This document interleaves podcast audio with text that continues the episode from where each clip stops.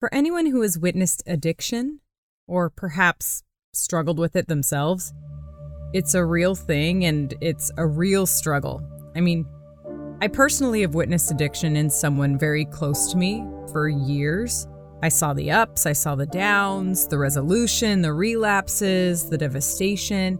It was emotionally exhausting uh, for both of us. But in addiction is also this hope for redemption. And sometimes a person can wade through the waters of accountability and find who they were always meant to be. The story I'm about to share with you is a true redemption story.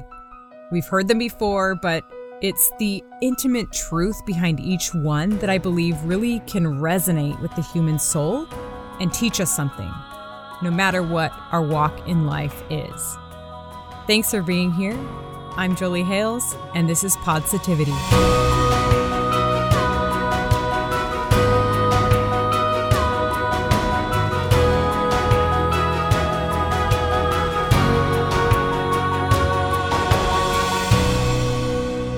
Before I ever did drugs, I used to be so uncomfortable in my own skin. Like I remember like sitting in class at school and I'd put my hands on my face, what does my shirt look like? Oh my gosh, my pants. And I'd always be like, who's looking at me? Like like all the time. Like just it was just so powerful over me. And and and I was just worried really about what other people thought about me, but it was so much. And when I did drugs and alcohol, it took all that away. It was my solution. It gave me the, the ability to breathe, you know, and um, now with AA, I, I have that same thing that drugs gave me. I, my solution comes from my higher power and, and the, the program that I work and helping other people. That's that's the biggest part. The biggest part, you know, is you have to you have to give to others. You know, you can't like hold it all to yourself.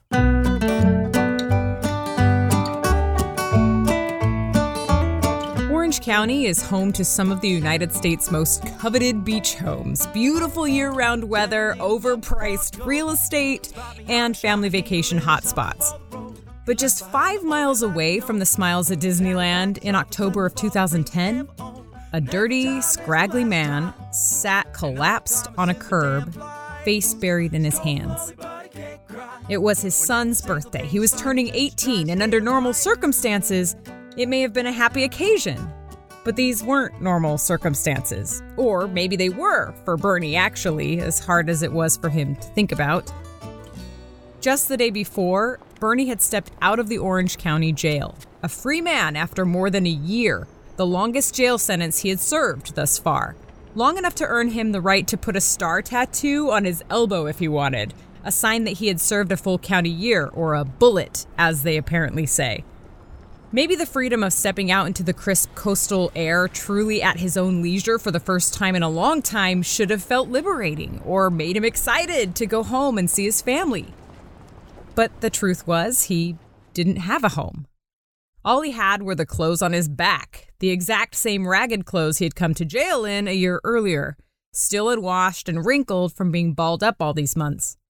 He just had the clothes and a bag with some paperwork and a few basic belongings. That was it. No family, no friends to pick him up from downtown Santa Ana. It was just him, the city traffic, and the six stars in the sky that you were able to see through the downtown city light pollution. Some community volunteers standing outside the courthouse greeted him, waiting to assist former prisoners with nowhere to go. People like Bernie.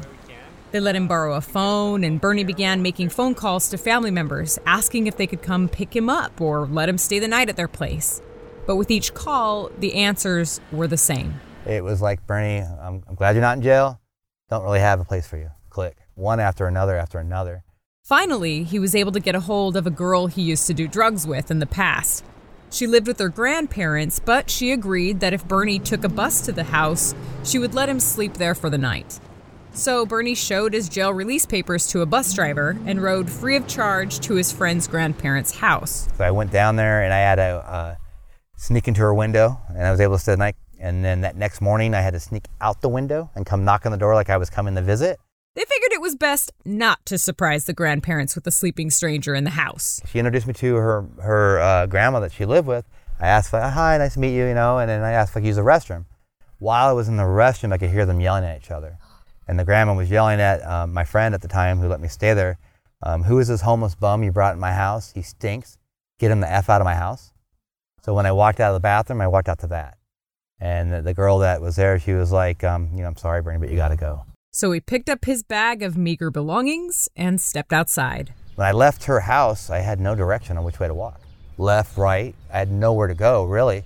But he was able to get his old cell phone working. So he dialed up the person who, in particular, was on his mind his son on his 18th birthday. You know, I had to tell him, hey, you know, you know, it's your 18th birthday, and I, I got you this really cool lighter, but I got into some trouble. And when you go to jail, they throw away your lighters. You don't get that in your stuff, you know. But it was cool, and I'm sorry, and I'm not going to be able to make it out to see you. And he was like, yeah, whatever, Dad. And he hung up on me. Bernie had been in and out of jail multiple times before, done drugs, sold drugs, did what he needed to do to get money for more drugs, and his son just didn't have the confidence that things were going to change. Still, while his son's reaction wasn't unexpected, it was a blow.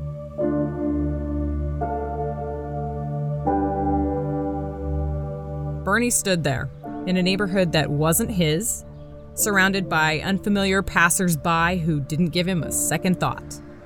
But the painful part was no one was a phone call away to pick him up, to even give him a couch to crash on.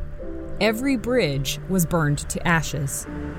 Except he knew there were people who would welcome him with open arms, people from his past in drugs and alcohol. But reaching out to them would mean reaching back into that life of addiction and crime. The life that had driven his family, even his own son, away from him, or driven him away from them. So he stood there at a crossroads, cell phone in his hands. If he made a call to someone back in that life, But no, that had only gotten him here, which was nowhere. He had to find another way to move forward from this life that he had lived for two decades. It all started when he was young. As a child, Bernie had always had a sensitive heart, but with that sensitivity came incredible anxiety about what others thought of him, making him feel like he had to do whatever people around him wanted him to do in order to be accepted, like what they liked or say what they said. I didn't realize it at the time, um, but as a kid, I always felt like a victim. I always felt insecure. I was always worried about what other people thought about me to the point where it was almost paralyzing. But being the people pleaser that he was, he had a lot of friends, and he lived in a good neighborhood in Riverside County, which is a little further inland from Orange County and LA. It was a, a nice neighborhood. We lived in a five bedroom house. We actually had a yard, and um, pretty it was actually a pretty good community. And all the kids in the neighborhood would play tag on bmx bikes riding them around town and throwing this rolled up newspaper at each other. Like 15 different guys on bicycles just mobbing all over corona. And when i say they rode these bikes all around town i mean all around town. Just about any part of the city was apparently in play including corporate building staircases elevators and rooftops but there was one thing they avoided there was this rusty bread truck with a poorly painted bookmobile logo on the side, which was home to a disheveled, bearded man covered in filth. The local homeless man. We basically thought really bad about this guy. We're like, oh, that guy's dirty. Oh, stay away from him. He's, you know, uh. so we all kind of like were creeped out by this guy, right? Kind of ironic, given that a few decades later, Bernie would call a broken in car his home for a stretch.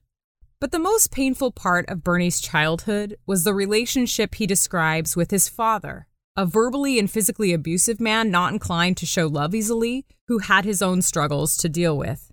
And from an early age, Bernie began to really resent him. I always felt that he didn't love me, and I blamed that man for everything wrong in the world. I did not see that my behavior made him react the way he did. Now, being an adult and a father myself, I see his point of view which was very painful. But as a kid, and in that dilemma, I found drugs and alcohol. Drugs and alcohol gave me the ability to just not give up what people thought and felt. It gave me the ability to be okay within myself. And to be honest, it actually worked for a long, long time. By the time he was 12 or 13, he was smoking pot. And by the time he was 15, he had tried methamphetamines. And things got kind of crazy from there. For instance, when he was 15 in the late 1980s, he and two of his buddies stole a station wagon in order to haul a bunch of stolen stereos and stuff they had ripped off cars that were being stored at a local impound. So they loaded up the station wagon and they lay low for the night, and then the next morning they hopped back in the car to go pawn what they had picked up. So on this morning, they're heading toward the pawn shop in this stolen station wagon.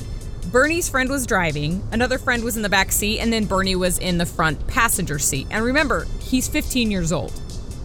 Well, the karma gods were active that morning because when Bernie's group stopped at a stoplight, they suddenly heard honking and yelling coming from the car on their left. And we're like, what the heck? We roll the window down and go, That's our car! You stole our car! Bernie and his friends suddenly found themselves face to face with the rightful owners of the very car they were driving.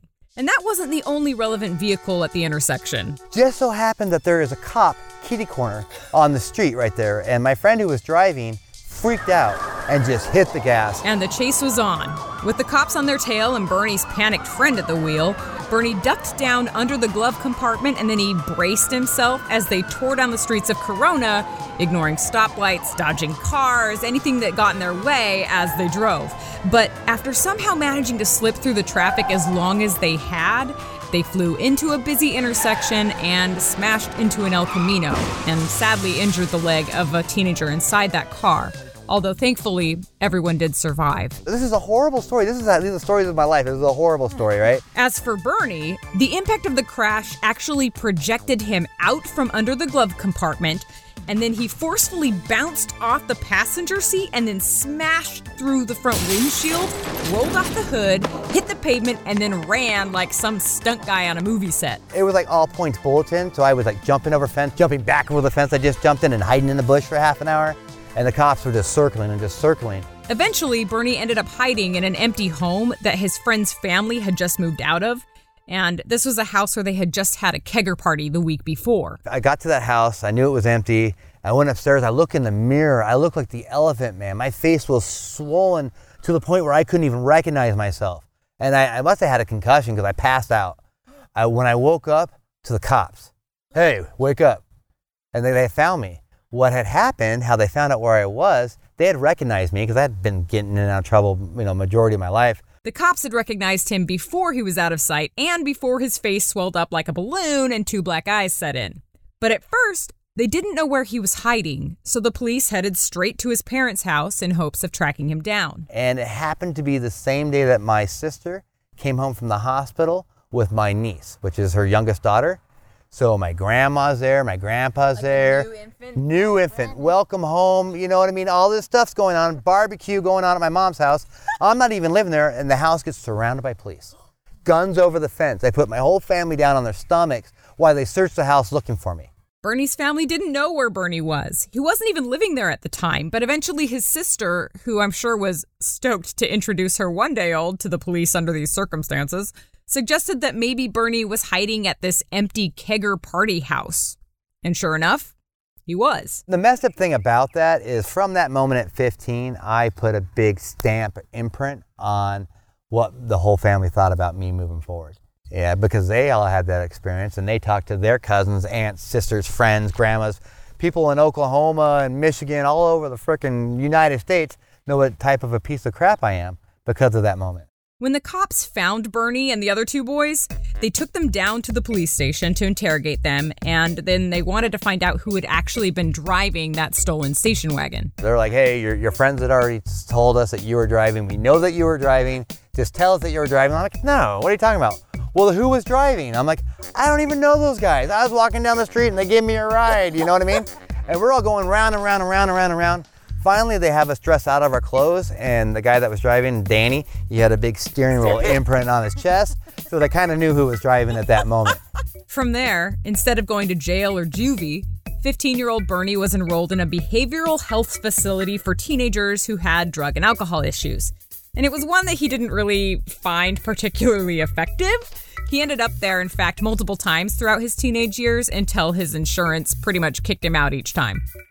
And for the next couple decades, aside from a few clean years spent in Michigan and a few moments here or there, addiction to drugs and alcohol pretty much governed Bernie's life. I crossed some sort of invisible line where after you cross that line, there's no going back. And then once I crossed that line, it did not matter what consequences I faced when I drank, whether I was going to lose my job, lose a relationship, lose the respect of a family member, lose where I live. None of that mattered. I, I could not not get loaded.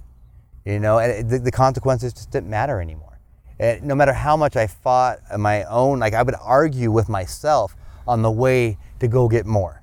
You know, don't do it, don't do it. This is stupid. You know what's going to happen, but I do it anyway. And living a life of addiction is no easy path in many different ways. When it comes to when you're a drug addict, the things that you will do and the money you come up with to stay loaded is absolutely insane. The work involved to stay loaded consistently for, you know, for periods of time is absolutely insane how much effort it takes. I had all sorts of different hustles, different jobs that I would do to stay loaded. And if I were to take that same energy just at regular life, I'd be a billionaire. One hustle he kept close to the vest was actually stealing palm trees specifically sago palm trees, which were apparently worth a lot of money 15 or 20 years ago. So Bernie would drive up to these brand new housing areas in Southern California communities where sago palms were still in pots ready to be planted. And then he would pay a few bucks to some guys to help him secretly load those palm trees into the back of his pickup truck. And then Bernie would drive to a local nursery. And I'd go up to the guy at the uh, nursery and I'd say, hey, can you help me out here? And he'd be like, what do you mean? I'm like, I just got a divorce with my wife. She got the house, she got everything. I spent all this money on landscaping. I bought these damn trees. She is not going to get them. Just make me an offer and they're yours. And I'd get about 100 to 150 bucks a piece. They were probably worth about five to 600 bucks a piece. And Bernie did this over and over again. Well, I would probably be making a trip to a nursery uh, on average once a week. And he'd always use the same story, but a different nursery because apparently there's a never ending supply of nurseries in Southern California. And I gotta pause for a second here because there's something so permanent feeling about this hustle. I mean, we're all familiar with like punks robbing parked cars or poaching Amazon packages from our porches, and all of these crimes are horrible and frankly make me really mad. But stealing living trees? I mean, these things live like a hundred years wherever they're planted. And palm trees are a staple of Southern California living, and they're all over the place. I don't know. Whenever I look at Southern California palm trees now, I'm going to wonder if they ever crossed Bernie's path. But I digress. Okay, back to our story. So life continued like this for Bernie, and he was a smart guy who could make money in creative ways, so he did. All along the way, damaging relationships with his family, losing jobs and then finding new ones, hopping from location to location, losing sight of who he really was, all at the beckoning call of addiction. It's a really sad disease because it, it, not only destroys that person, but it destroys all the people that care about that person. And most of us don't make it. Send him, leave him up before I go. Spot me on a shot, I need a little something for the road. He left behind the only life you know. Tattered bag is all that's left of all the things he ever owned. And every time is the last time. And all the promises are damn lies. He's cold and lonely, but he can't cry. When every single day he's fighting just to try to stay alive. So let's go back to the day that we started on. After Bernie was kicked out of his drug friend's grandparents' house and hung up on by his son on his 18th birthday. Dejected and overwhelmed, Bernie aimlessly walked down the sidewalk in a hopeless trance. He put one foot in front of the other, processing his circumstances and mulling over the daunting responsibilities handed to him by the courts on condition of his release, the thousands of dollars in fines that he owed, his probation, the 18 month course he would have to complete, and the four and a half year prison sentence hanging over his head if he didn't comply. Not jail this time, prison. How is he ever going to keep going if he didn't have an honest job, let alone a place to sleep or even take a shower? Where could he start? And most painfully, whether he deserved it or not, there simply wasn't a soul out there he could think of who cared to help at all. They say that resentment is the number one offender that kills alcoholics. It's like drinking poison and waiting for the other person to die. Hours passed as Bernie aimlessly walked the streets. His depressed trance fogging out any existence of passersby. He was a criminal, an addict, and everything started to crash down around him.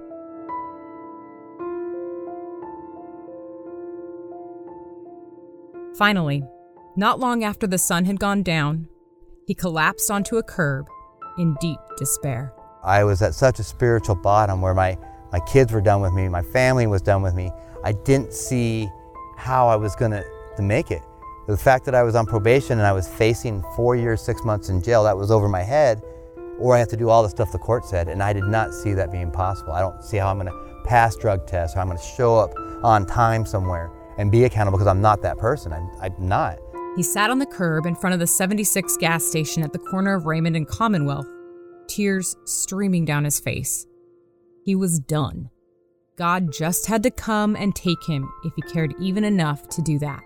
I was ready to die in that moment. You know, I, like I, at that moment, if I had the means to at the time, I may have killed myself because I was in that much hopelessness. And I was having that argument with God, like, like, like, like, I, I, there's no way I can do this. I'm done. I'm done. Just, just take me now, or show me something. This went on for at least a half hour. Bernie arguing with the God he had been raised to believe in. I wasn't saying the nicest things. It was probably a half hour of screaming, crying, yelling, basically challenging God, you know, how could you even exist? You know, and if you do, just take me because I'm done. You know, and if, if, if you're all powerful, then, then show me how powerful you are because I am done. Like, and, and, and I did not see any hope in that moment. I didn't see the next step forward in my life. I just saw a wall uh, uh, uh that I could not get out of. It was just a hole that was getting deeper and deeper and deeper. And I knew prison was coming. I, I knew it was coming. There was no way that I would be able to do what was required of me to complete what was asked me by the courts. There was no way. I was going to go to prison. And that scared the death out of me. Who knows how long these restless thoughts would have continued if Bernie hadn't suddenly been interrupted by someone he did not want to see a police officer.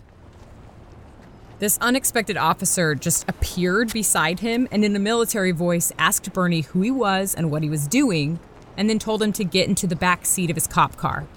Not having the will to disobey, Bernie picked up his bag of things and did as he was told, assuming he'd probably end up in jail again. But, I mean, honestly, what did it matter at this point? So there he sat, in the back of this moving police car in silence for about five minutes, until the cop finally pulled over and walked around to open his door and let him out of the car without a word. Too emotionally exhausted to pay heed to his confusion, Bernie climbed out into the night onto some random street, dragging his small bag of belongings. Then the police officer simply got back in his car and drove away. Hey, what's with the cop? He heard a voice say from a few feet away. Bernie turned around to see a group of people standing around and smoking cigarettes. They're like, "Oh my gosh, like what's going on with you? What's going on with a cop? Like, like what's your what's your story?" I'm like, just like, "Oh, my life's over. I have nowhere to go." I'm like just like complaining and whining. Bernie broke down in front of this group of strangers, word vomiting despair and desperation. That's where someone said, "You ever went to a detox?" I didn't know what detox was. You know. Someone placed a cell phone in Bernie's hand, which was already ringing to a detox center. Bernie spoke to the people on the other end of the phone and arranged to go to detox the next day. And he did, after sleeping in a car he broke into. I've been sober ever since. But the coincidence, like, and, and I hear this in AA all the time, is that people will have that, that moment where they're like, I'm done, take me or show me something, you know, I, I give up, you know? And at that point, something happens and a path opens up. I've experienced the madness know just how you feel. I've traveled down the road to help, but my wounds they all have healed. And I will walk with you through fire, but the journey starts today. And if you wanna keep it, kid, you better give it all away. That's not the end of the story. It was a long road from there, but that was the new beginning. That was the turning point. Just minutes after he sat in despair, pleading to God to do something, anything. It turns out that the group of people smoking cigarettes outside in the dark of night just happened to be an addiction recovery group from Alcoholics Anonymous. And they were taking a smoke break in the middle of a meeting that was happening at a nearby church. The group saw Bernie be dropped off by the police, and then they welcomed him with open arms because many of them had been Bernie before. They understood what it meant to be in the depths of despair, feeling like they were at the point of no return. They had the tools needed to get his feet back on the ground because they had used them, right down to an instant phone number for a detox center that would help start the process. There honestly may have been no better people to help him that day than those people smoking cigarettes in the dark on that random street in Fullerton, California. For the first time in a long time, Bernie felt a glimmer of hope that life might take a turn for him. Or that for the first time, he was truly willing to make that turn for himself. I will walk with you through fire, but the journey starts today. And if you wanna keep it, kid, you better give it all away. Bernie wasn't instantly inducted into sainthood, never experiencing another trial or temptation again. On the contrary, he was broken, but still very fragile. And he had to learn how to live with himself again, or maybe how to live with himself for the first time ever. I was like always worried about the gap in my teeth. I was always over uh, self conscious. Like, yeah, I used to like stutter. And man, I, yeah, I just like, I was, but it was all self conscious. And, and, and, and what's weird is it's actually selfishness. You know what I mean? Like, it's a part of selfishness, worrying about what other people think about me, thinking that I'm so important that they're just thinking about me, not themselves or that guy. Like, I'm that, like, it's just craziness. Now I see that, but in the moment, I, I didn't know. I think it, because like, selfishness is a big part of uh, my issue. You know, is I'm full of self. You know, not like I'm not going to share my toys with you. It's like selfish, like um, how is that going to affect me? What am I going to get out of the situation? What you know? What do those people think about me? Uh, you know, it's just me, me, me, me, me. That kind of selfishness. When you talk to him now, he credits Alcoholics Anonymous, sponsors Detox, his awesome girlfriend Holly, and God for giving him the accountability, responsibility, strength, forgiveness, and direction needed to make the long trek away from his former life. I couldn't have done it by myself. I couldn't have done it with just a sponsor telling me. I had to see the evidence around me. And I got to see the evidence of it not working when you don't do it, and I got to see the evidence of it working when you do. I had guys in front of me and guys behind me, you know, and then eventually I became that example of the program you know? But since that U turn, there have been painful moments and even tragedies that tested Bernie's very resolve. About four years after getting sober, Bernie learned that his only sibling, his older sister, who he had been close to throughout many of his years, even during addiction, had passed away, dying of a heroin overdose in her early 40s. Although she had had her struggles in the past, she was actually in a pretty good place at the time, so it came as a surprise. She had just graduated with her teaching credentials and was about to start teaching special needs kids, but had one moment of weakness, perhaps a celebration of her graduation with the wrong people.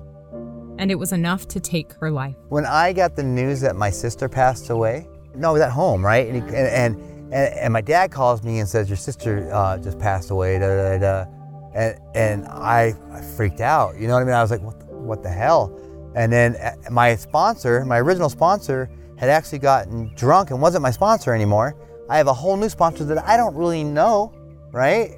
And then I called this new sponsor and I'm like, oh my God, my sister just passed away. I'm on the way to go see my dad and my mom and face all this. I don't know what to do. I don't even want to go. I don't know what to do. And he's like, whoa, whoa, whoa, Bernie, you need to stop right now. He's like, you, there, there's going to be a time and a place for you to grieve, but it's not now. Right now, it's not about you. What you need to do is show up and do everything you can to help. You need to be strong for them, right? You've been you've been all this other stuff your whole life. In this moment, you need to not grieve. You need to suck it up and be strong, and you need to take out the trash. You need to do the dishes. You need to do what they can't do, right? And and when I went there and did that, like I was able to really help, you know, and Holly, you know, like we I got all the help get pictures together. We helped set up the whole slideshow. We found the place for the service. I wrote her eulogy. You know what I mean? Like, and all that in that moment. And then when it was over, like, I could not have gotten better direction. Like, I thank God for that direction that I was able to finally show up to, be there when I was needed by my family, and not create more chaos. Not make it about me. Not be, I am so upset, fair, because it wasn't about me. It's been about me for too long. And, and my family was able to see all that, to see that change in me. It's just huge. And it, and it helped with the, that gratitude in that moment, helped with the grieving. You know, I was able to, to help my family when they needed me eh, in that moment, and it helped like lessen the pain of losing my sister. Since being introduced to this fresh start, Bernie has dedicated his life to helping others. I've been sober for 10 years and I spend the majority of my life outside of work uh, trying to help other alcoholics. I, I, volunteer at a place called Charlie Street in Costa Mesa. It's a low bottom indigent detox. It doesn't cost anything to get in there. Uh, I've been volunteering there for 10 years now. And um, I have the privilege of intaking people um, from all walks of life. People that have crawled out of a bush, they've been in for over a year, to people that are, you know, you know, very high end you know, and dealing with all these different personalities and, and places where they come from, but they all have the same common issue. And by helping others, he's gained a perspective that has helped him heal. I'm able to see me in the beginning and every new alcoholic, and I get to see the, the transition. I get to see God and the program working in other people. Um, there's one story that, that really sticks with me. It, um, there is what's called a mouse. A mouse would be one of the residents that is kind of designated to help us out, the office staff, making sure that people are doing their chores, make sure that people are making their beds, uh, that chores are assigned. Um, there was this one time where this this guy came in. I had a whole bunch of people that I was checking in, and this this older gentleman came in. He must have been homeless for years. Uh, he was super super dirty, big beard, long hair, nails, just just just really, uh, you know, grimy guy. But um, he decided he was a good fit, but he was still pretty drunk. The first thing that they do at Charlie Street after you've been approved to come in is they make sure that you shower. They wash all the clothes that you have on, and you have to wear a jumpsuit until your clothes are clean. My main objective there is to keep the place safe and clean for the next alcoholic coming in. But I needed help getting this guy showered. Um, so I called the mouse in. Uh, the mouse was kind of a, a big, stocky guy from Boston who had that tough guy kind of attitude. And I said, hey, um, I, am gonna need your help with this guy. I need to get him showered. I need to get him, you know, changed, and, and I'm gonna need your help with this. And he's like, no, I can't do that. I'm not doing that. I'm not gonna, I'm not gonna do that. And I told him, I said, well, I really need you to. I have to help this other guy.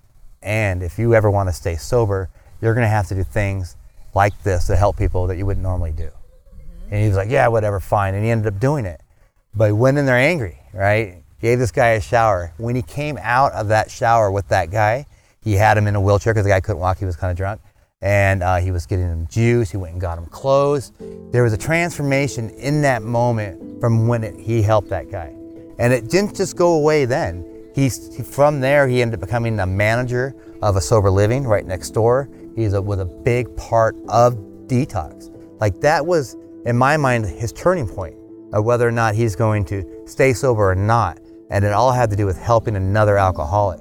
And when he did that, he became one with that guy on a level playing field because we all suffer from the same thing. It didn't matter how dirty he was or where he came from. When you suffer from the same type of illness with somebody, you have a bond with them automatically. You can relate to them like nobody else can. And he was able to see that in that moment, and that catapulted him into his recovery. Me being on the outside, watching that happen, it just was over like a like it was like seeing God, you know, working in other people. Um, usually, when something happens for me, I don't really see it until way later, but I was able to see it as it was happening, and it was amazing.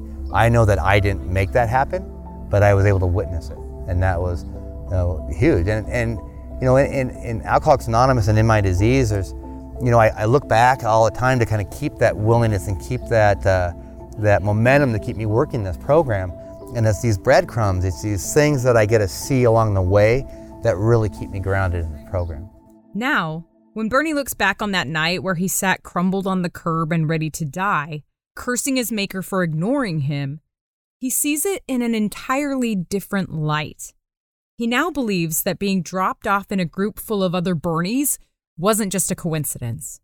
What he didn't know at the time was that through all his years of addiction, Bernie's mother had been home praying for her son.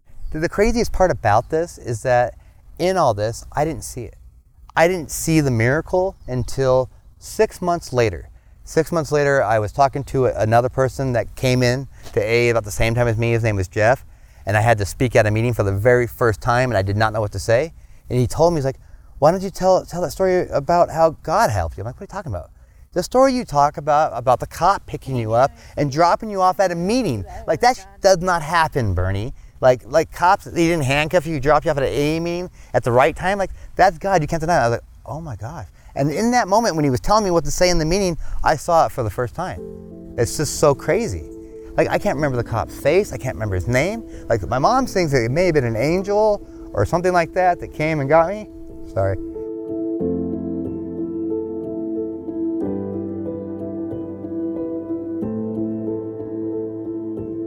Looking back at that now, I cannot deny that, that God stepped in and, and opened up a path for me. And, and for me, I'm a real big thinker that, that God, God meets us halfway. Like they say, um, faith without works is dead, right? That you have to take some sort of action, you know, and then God's going to meet you halfway. You can't just pray, God, God, God, give me a job, give me a job, and not turn in a resume or go on interviews. You're not going to get the job. It's the same thing with AA. The work you put in helping people, raising your hand in a meeting, all that stuff keeps you on that path with God. His mom had actually been one of the family members who had been unwilling to take him in right after he got out of jail. He called her. She told him that she loved him, but she didn't have a place for him because she knew deep in her heart that if the road for him was made easy, he would never have enough need for change. Now that he's been sober for 10 years, he understands that. I would say that uh, if you have a family member or a friend that is suffering from the same problems that I was, um, to be honest, the best way to help them is to not help them. And what I mean by that is, is to shut the door until they're willing to help themselves. So many times people are helped to death, where they're enabled, where they're given a place to stay, you're given money for cigarettes, you're given enough where it's life's just not that bad. And then they go down a road until it's, there's no coming back.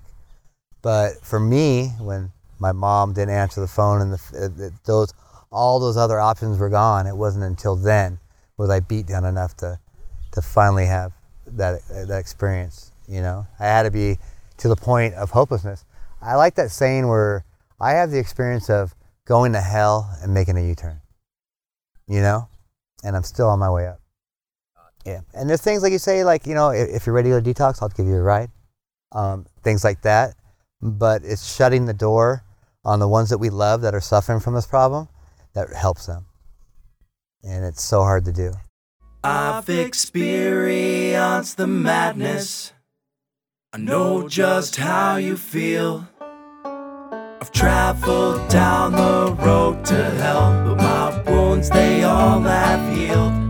Bernie has a pretty solid memory. Each time he shared a story with me, he told me the exact cross streets where it occurred or the names of the exact police officers who were involved. Except for one. Bernie struggles to remember much at all about that cop who picked him up and dropped him off in front of the church that night. I can't see his face. That's what freaks me out is I can't remember his face. I can't remember his name. You know what I mean? I don't. I don't know what he looked like, and that's that's kind of freaky. You know what I mean? Because I remember everything else.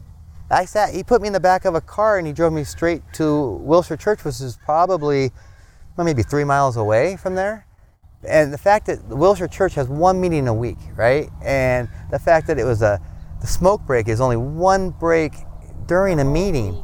How could how, how what odds could that ever happen? Where even if he was trying, if the real cop, like I'm calling him an angel now, but if if I was trying to get to that to that place from there at that time and at that exact moment, it would almost be impossible. I don't think I've ever been able to show up at an AA meeting right during smoke break. You know what I mean? Like, To this day, Bernie doesn't know who that police officer was or how they knew to drop him off at that place and time. His mother will tell you that it was an angel, while others will say it was an inspired man doing his duty. And still others would say it was a coincidence. I actually was pretty curious as to who this police officer might have been. So I called the Fullerton Police Department and they were kind enough to look back through their records and see which officer would have been at that place and time. And after looking for a few minutes, they got back on the phone and then they told me that they actually couldn't find any records that matched that date, time, and location or any nearby dates and times. So, I mean, maybe the cop didn't feel like it was necessary to record the interaction, or maybe it was something else. Whatever the case may be, that was the moment that put Bernie on the path to discovering who he really is. I met Bernie about seven years ago when he and I served on this volunteer leadership council in Orange County, and I was so impressed with his sincere desire to help others. No matter what volunteer event that we attended or led, whether it was a charity walk or a beach cleanup or whatever, he and his amazing girlfriend Holly were seriously always there, always happy, and always serving from beginning to end. I had known a little bit about his past, but I honestly had no idea all the details until I sat down with him and turned on the microphone for this podcast. In fact, remember the homeless guy we mentioned earlier who lived in Bernie's neighborhood when he was a kid? The guy who lived in that rusty bookmobile truck? I had actually approached Bernie to talk about his experience with that guy for this podcast because when Bernie was around 10 years old or so, he and his friends were riding their BMX bikes down the street. And this one time I was racing down the street uh, against a buddy of mine. We were racing our BMX bikes. We are going as fast as we could. And all of a sudden the car turned and was right there. And I ducked to not hit the car and I crashed. And I had that little reflector that's underneath the seat on a bicycle went right into my thigh. His shoe and the foot inside were torn up. He was bleeding in multiple locations. And the driver of the car never stopped, just kept driving.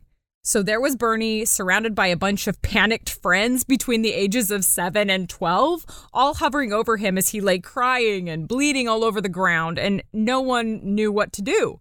Cell phones weren't a thing back then.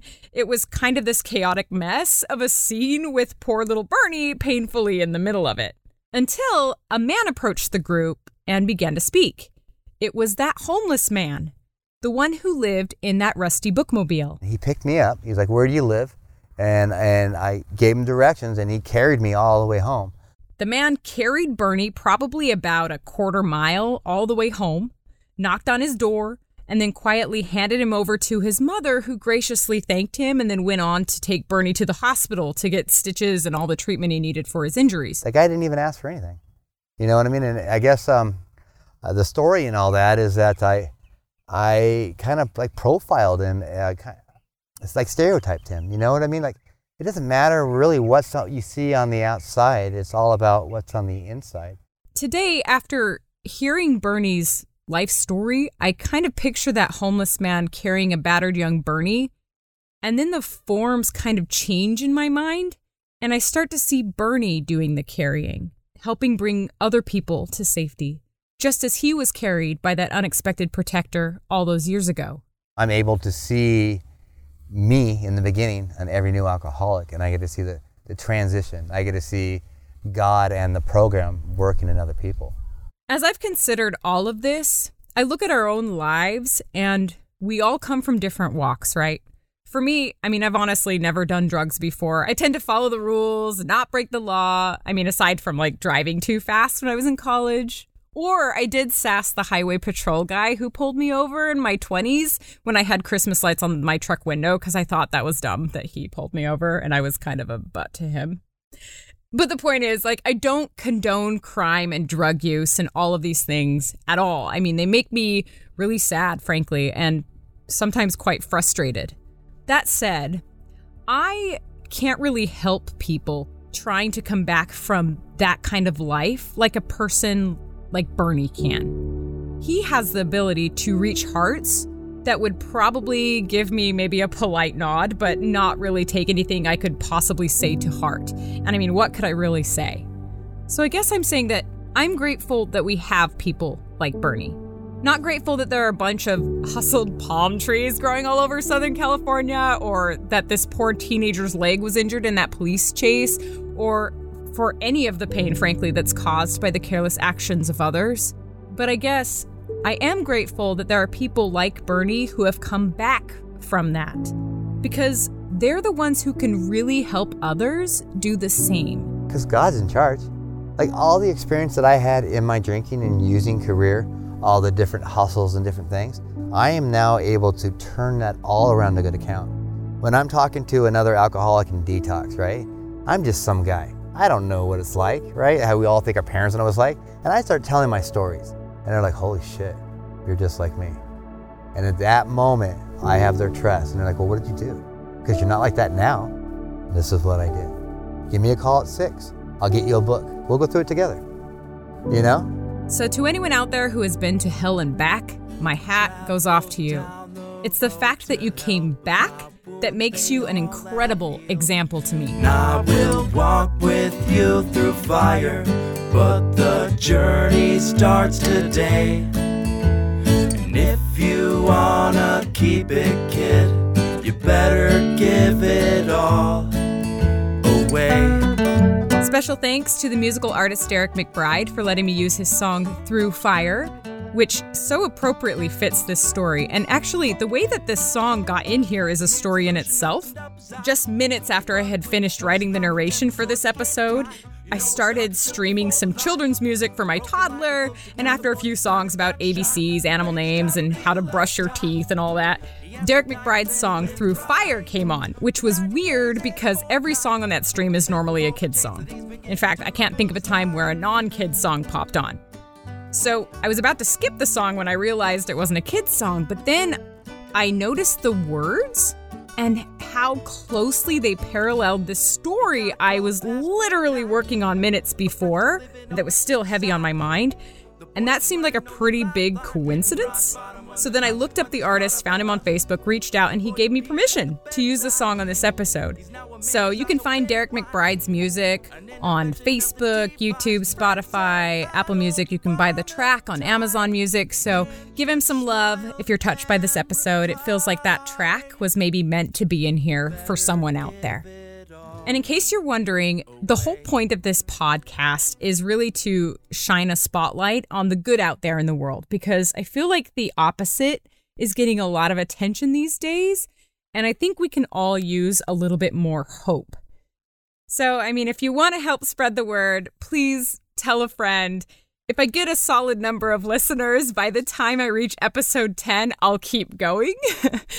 And of course, you can find Positivity on Google Podcasts, Spotify, Apple Podcasts, uh, YouTube, where we actually have some pictures to go along with the audio track if you want to see what people look like. And if you sign up for our Patreon, which helps us pay for music rights, you'll get the episodes a couple days early, and you'll also get a lot of gratitude from me. This is Positivity. Thanks for listening. I'm Jolie Hales, and always remember you're worth more than you know.